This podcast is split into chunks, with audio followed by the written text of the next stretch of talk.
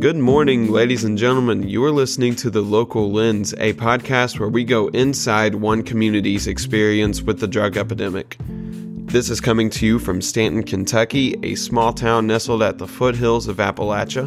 And this show is all about gathering as many unique perspectives on the drug epidemic as we possibly can. So on today's episode, we have one of the most unique positions that we could get for the interview with Judge Executive James Anderson. Now, what makes Judge Anderson's perspective so unique is that he sees the entire county budget. He sees how all the different county programs and public services all tie together, how they all overlap, and how things affect each other. So he especially sees the amount of strain that the drug problem here puts on the rest of our community. So leading up to this episode, he told me he wanted to focus on sharing the financial impacts that dealing with the drug problem has on our county. So you're not going to hear much emotion on this episode, and that's not because he doesn't have any emotions or sympathy towards the problem. It's really just that we decided to focus on the finance and numbers and how that affects our county in that way. Well, anyways, that's good enough for an intro. Let's go on and get into the episode. This is The Local Lens. It's a Powell County Health Department project from the Powell County Cares Program. I'm your host, Nate Brooks. These are our people using our voices, telling our stories, because no one sees it like we do.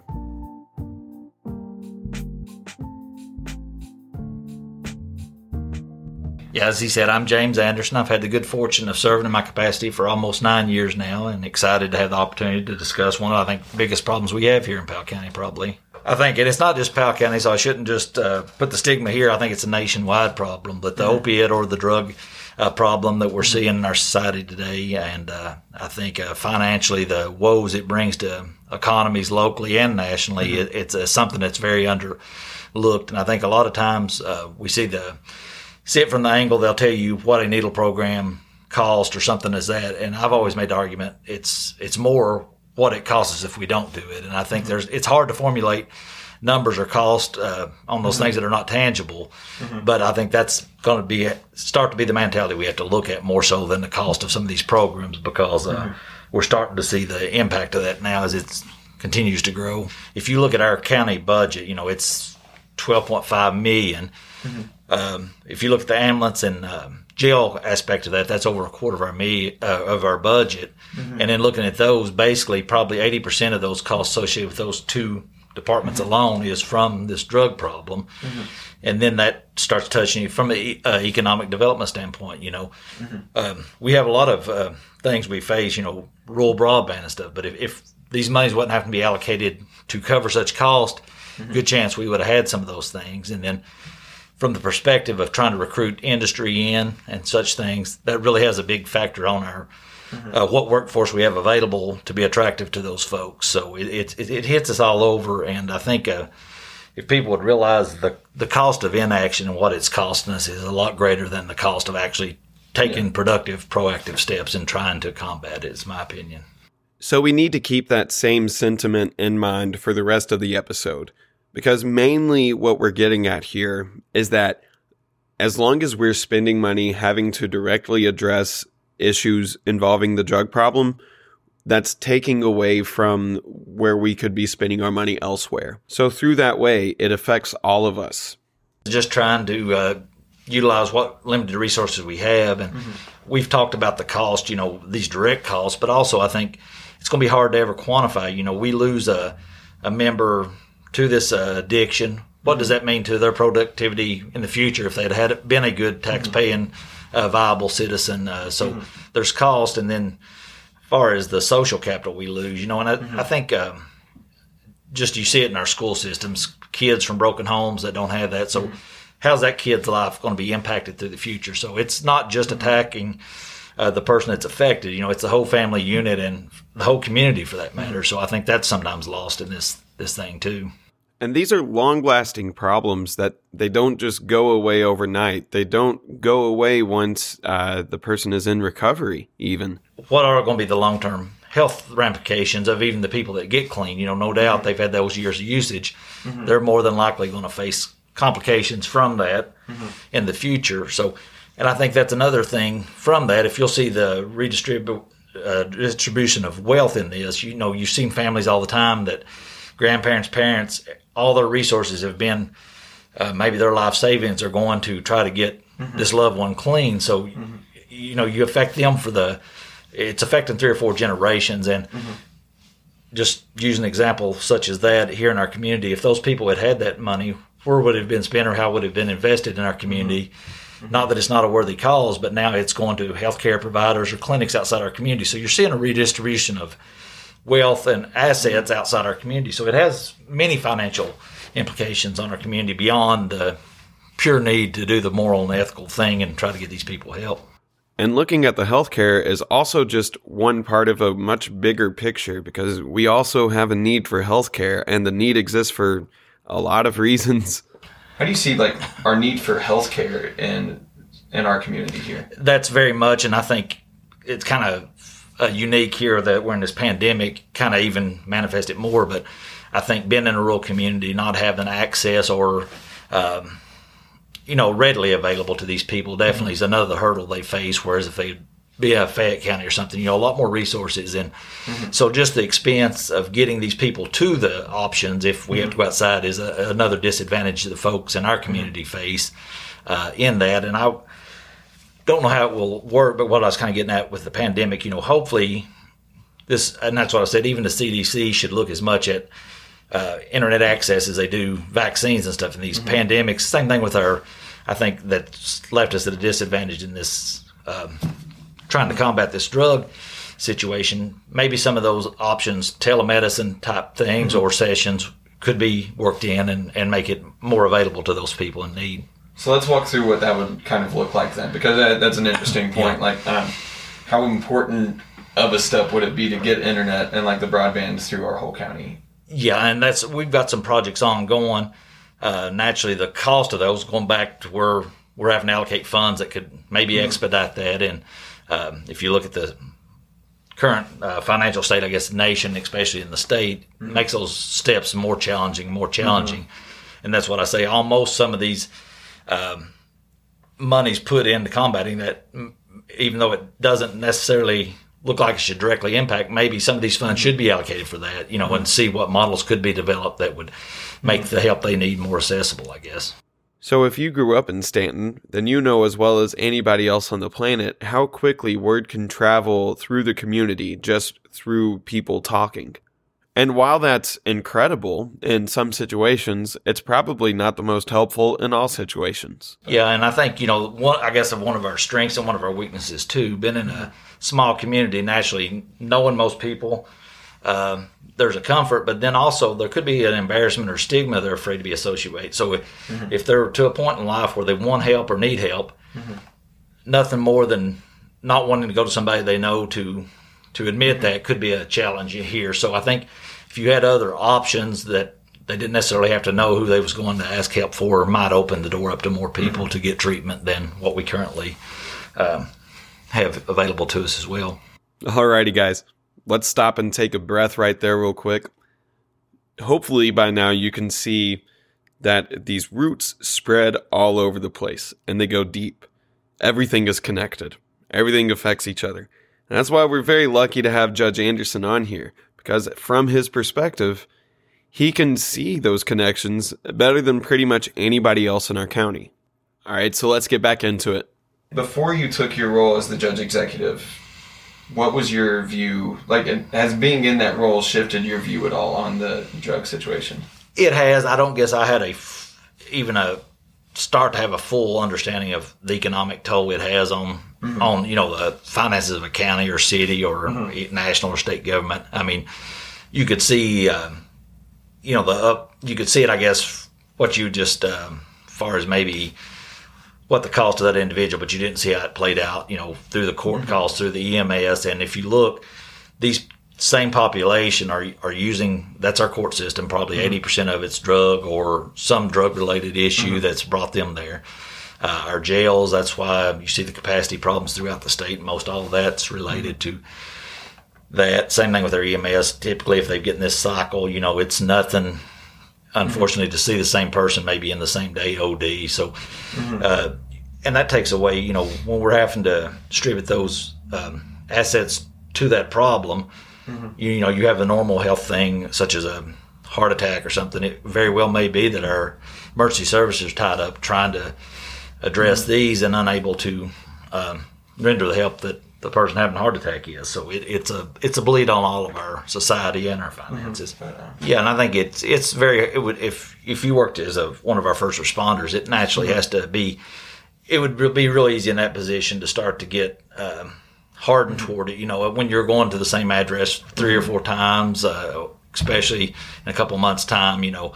And that points back to an actual thing called compassion burnout. That's experienced by a lot of people in all kinds of caregiving fields. So it's not that the EMS doesn't care. It's just they do it a lot. Their lives are surrounded by dealing with this. It's really a balance, and we have wonderful first responders that do their job, but I know they get mm-hmm. frustrated going back to repeat things, and mm-hmm. that's not necessarily what they signed up to, you know, or what they thought they was getting into. So it really takes away from why they signed on to that. So mm-hmm. beyond the attic, you know, we need to give some relief to our first responders mm-hmm. and try to get this treated in a manner and not using those as the first line of defense for it, I think. Yeah. What do you think we could shift towards then more so? You know, I think a lot of the monies that I've saw come down from federal and state, and I think that's one of the disadvantages. You know, I think it's become apparent to them now that we have a significant problem. Mm-hmm. I'm not saying it's insincere, but I think too often they want to throw some money at something, regardless if it's a proven mm-hmm. model, just to make an appearance that they're trying to address it. And mm-hmm. I think a lot of what I've saw, especially federal and state monies come down to, are probably not the most effective in what I've witnessed. And so, you know, a lot of the shorter term type things, or even some of the educational components, not that they don't, they're not for good reasons, but I just don't think they've been that effective. So I think mm-hmm. there needs to be a time to step back and really look at what is working in mm-hmm. these things and start trying to direct the money to more effective models than just throwing it, you know, broad blanket mm-hmm. and just, you know, this is for opiate, but no specifications as really to what it goes to or how we're using it. But like it's been surprising just like how much there is still to be understood about like what actually works. And then you'll get in and you'll talk to people, and a lot of different people that are like knee deep in the problem and stuff, and like knee deep in working on it, they'll say that like they don't think anything will work broad blanket. Like everything kind of has to be formed very much to that specific situation. And that at the very least would be a lot of manpower to have a system like that where it worked. Yeah, I think if you look, and what I've witnessed is most of the programs that have the most success are faith-based or mm-hmm. tend to be. And that gets a real touchy, I guess, when you get into government funding, going to a health base. So I mm-hmm. think there's a lot of proven programs that work that may not be eligible for funding just because they are attached to a church or a, you know, mm-hmm. faith-based organization, mm-hmm. and I can appreciate that, but that's where we've got to come up with something to fix that model, because those mm-hmm. seem to be the most effective in what I've mm-hmm. witnessed. So ways to work around that or mm-hmm. something may be very helpful.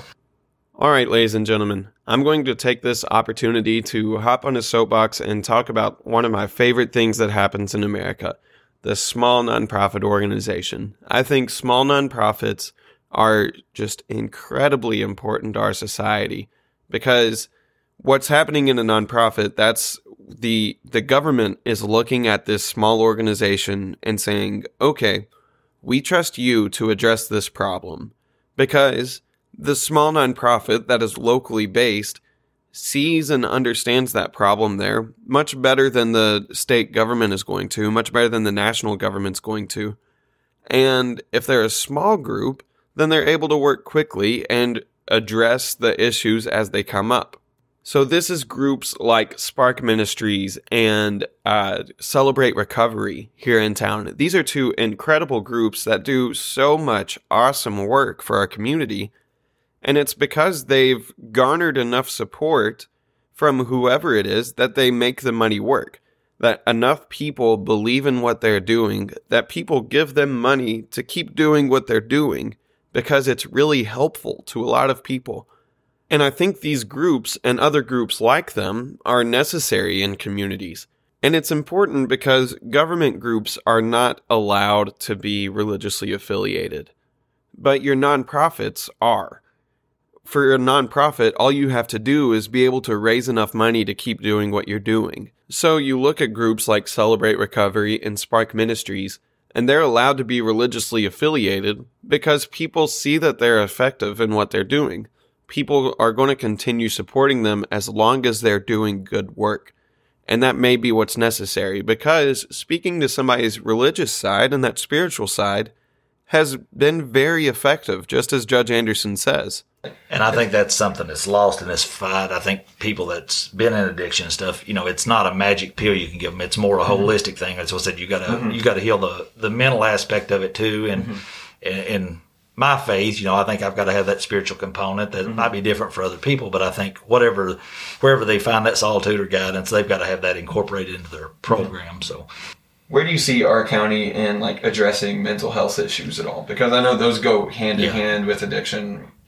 I think there again, because of our size, we're very limited in that the ability to do that. And I think, even such as the Casey laws and stuff, some of the evaluations those people's got to go through. That's why I said we don't have the resources. I know Miss Coffee here locally provides a lot of that. If it wasn't for that, we're a lot more limited.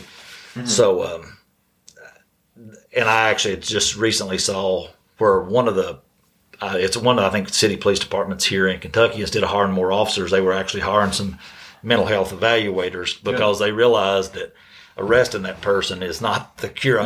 What do they need as far as housing, as far as food, to get them on a path to where they can be sustainable. And I think we touch on a good point there is beyond what we're doing locally, and you keep hearing about reform within our corrections facilities, but I think that's where, especially in a state, we've got to step up and see how that's going to tailor to it. Locally, I use the example, we have the work release program, and typically we have 40 people there, and when they're in that capacity with that supervision, they're very productive members. Most of our food banks, our transfer station, our animal shelters are all pretty much staffed, and anybody that lives here can testify to that, especially now when we don't have them, the slack there. So they provide a vital service, are very valuable members to what we do in the community. I think nothing more than reforming that. If instead of them per se being incarcerated, if they're, I think if we would provide private contractors and stuff with the ability to utilize that, provide home, housing, drug testing or what, I think there could be a lot more efficient model. And, that'd be a pretty good chance for a person to work a person, have a chance to see. And I think that person going out of incarceration, having the ability to step into a home and a job, the recidivism comes real quick after they're released. If we can bridge that gap and give them the best opportunity to succeed, I think we could really start to combat that. And the longer we can keep them from addiction, the likelihood of them going back is a lot greater. So I think we're really missing that in our corrections, the current model of our corrections.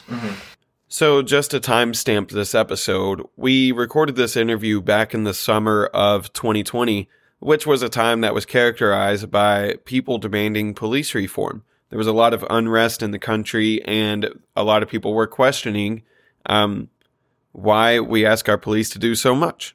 It is interesting that some of the places are trying to some of the counties in the state are trying to address the mental instability side of it, because like you said earlier, if you can kind of cut off some of the people getting into the jail program at first and keeping them out of that whole cycle, then you have to wonder what kind of effect that would have. Yeah, and I think here I think locally we're very fortunate to have a very good law enforcement. I think overall, that's what I said. Throughout the nation, we have wonderful law enforcement. Unfortunately, we get a very small percentage, but at the same time, I think kind of what we talked about, we're expecting our law enforcement, like you said, to be the mental health provider, and we're really tasking them with a lot of things that are not in their wheelhouse. And if we would appropriately address the drug crisis, opiate crisis, and the corrections problem, we could really take a lot off the plates of what we're expecting our law enforcement officers to do that they shouldn't be doing. And I think they're kind of really caught in a vacuum here. They're having to play a lot of roles that typically shouldn't be theirs. And that calls back to looking at the EMS. The EMS is very burdened by a lot of stuff that wasn't exactly in their job description. And we are absolutely not saying here that we should neglect paying attention to addiction or neglect helping people that are going through that. What we are saying, though, is that we can do different things to address the problem so that it's not the EMS or the police force having to address these issues. It seems like we could try different things at least, but it gets scary when you get to the point where you have people in the public that are against the Narcan mm-hmm. and against the needle exchange. And that's why I said I hope if they would look at it beyond what we should be trying to do for that individual, they've got to realize economically and financially what that means to the community. And that's, if they can't see the personal side, at least see the financial side and realize that we're all in this and we're all being impacted whether we realize it or not. Do you know specifically anything about the impacts that Narcan or the exchange program specifically have on our finances? Looking at the numbers, but that was one of the points I made. I know it, and we was very fortunate in Powell County. We didn't have near the resistance. Even I know a Scott County, which you would assume would be very much for it. We didn't have near the kickback or fight against it. But one of the points I made, even in that cycle at the time, I think, a case of HIV, I think, equated to right at $500,000 of taxpayer, somebody's funds to treat that case. And I'm thinking at that time, Hep C may have been $180,000 price tag. And that was the very point I made, and that's the unfortunate thing about it. Effective needle exchange, we won't be able to quantify how many of those we prevented. We got to know what common sense tells you that you've naturally slowed the spread, if not stopped it in a lot of instances. But you take, just roughly the $480,000 HIV treatment in a lifetime in Powell County. If we prevent one case of that, how many years worth of the needle exchange would that, pay for? And that's, I think that's lost on a lot of people. So, like you said, unfortunately, we can't say, well, we definitely stopped 5 cases of HIV. And that's where it's hard to quantify and make justification. But I think we can all... if you look at the people that work those and the amount of people that's got help or the people that's been identified that has one of these diseases, there's no doubt we've curbed some of those cases here in our community. Yeah. And I think, I think something that's lost on a lot of people too. And from what little, I know some of what they do, but the needle exchange has also been an opportunity for outreach. They've been able to actually connect with some of these people and be able to guide them in places, resources for help, and so, I think that's a positive thing. You had somebody that may have initially went there no more than trying to get a clean needle, but as they've seen and the care those people are providing, there's been people that's got treatment and, maybe at initial start they wasn't ready for that, but sometime during the course of that, they've woke up to that and they've had somebody to direct them in the direction they needed to get the assistance they needed. When I graduated high school, you heard of a little, and I guess where kind of my perceptions changed maybe through the years, at that time, maybe marijuana was the worst you would hear somebody doing. It was mostly just alcohol and things. And I think back, we were all young and dumb, probably made decisions we wished we hadn't. And that's what I've tried to tell people, that, I guess back to the disease or disability type thing. There's kids making the first-time decision that instead of a bottle of alcohol, now maybe it's a pill. And, the likelihood that the first bottle of alcohol got somebody addicted is very unlikely in most instances. Whereas the first couple times with the substance that they're exposed to now, been of the same mindset of somebody 20 or 30 years ago, they now may be in a place of addiction. So it's a very different animal than what even in my generation we grew up and exposed to. So the same stupid decision somebody made then might be totally different than it was back then. So I think they need to realize how the times have changed and what our newer or future generations are faced with is much different than what we encountered back in those days. So I think it's important to remember, though, that a lot of the changes in the drug scene that have happened are also alongside the changes in the medical scene. And you have to take both sides of that coin. If you want the medical advancements, the improvements of pain care, then you have to accept that some people are going to abuse that medicine as well. So while it is frustrating to consider that, the pharmaceutical companies that brought us these pills that have changed our society so much, you have to also appreciate the medical advancements that have come along as well. There is a place for this medicine, but you have to be careful with it because it's ridiculously powerful stuff. And I think you kind of hit on it, within the medical profession, there's many good, but also you had some bad doctors and some bad pharmaceutical companies mm-hmm. that were nothing more than a profit driven. And that's what mm-hmm. really sent us down this road. And I think we got to be very cautious going forward in the treatment phases too. And I'll be, I'm going to use for example, and by no means I'm a medical expert, but mm-hmm. in what I've read and what I've saw, such as Suboxone, I think there's definitely a place for that in the treatment mm-hmm. process. I think more often than not though, we're seeing the same deal with doctors and companies that's looking for profit versus treatment. Mm-hmm. When you have people, in my opinion, not a medical one, that's relying on that a decade later, are we doing what we should to get that person mm-hmm. whole? And I think not. So, mm-hmm. We got to be cautious as we move forward that even with the treatment components, there's going to be those mm-hmm. bad actors that look to profit, not to help the person. So, yeah. And I know the little bit I've seen inside of that too with Suboxone. If people are using a program to use it, if there's a written plan, how you start with it to how you're past it. I think the goal is to get past it. The mm-hmm. goal is to not create dependency on it. Exactly. And that's something that you as a user or you as a participant in the program can look for and purposefully seek out with it. Exactly. And that's exactly right. We shouldn't just be switching addictions. We should really be trying to help that person. So that wraps up a conversation that spreads over a lot of different ground, but what else do you expect from somebody that, his job is to look at everything that goes on in the community? So very naturally, all this stuff runs together, and that's the reality of it. The longer we have to pay specific attention to addressing the opioid problem, the less we can focus on addressing other issues that our county faces. But for the time being, we're still working on it, still hacking away at it, trying to make it a little bit better than it was before.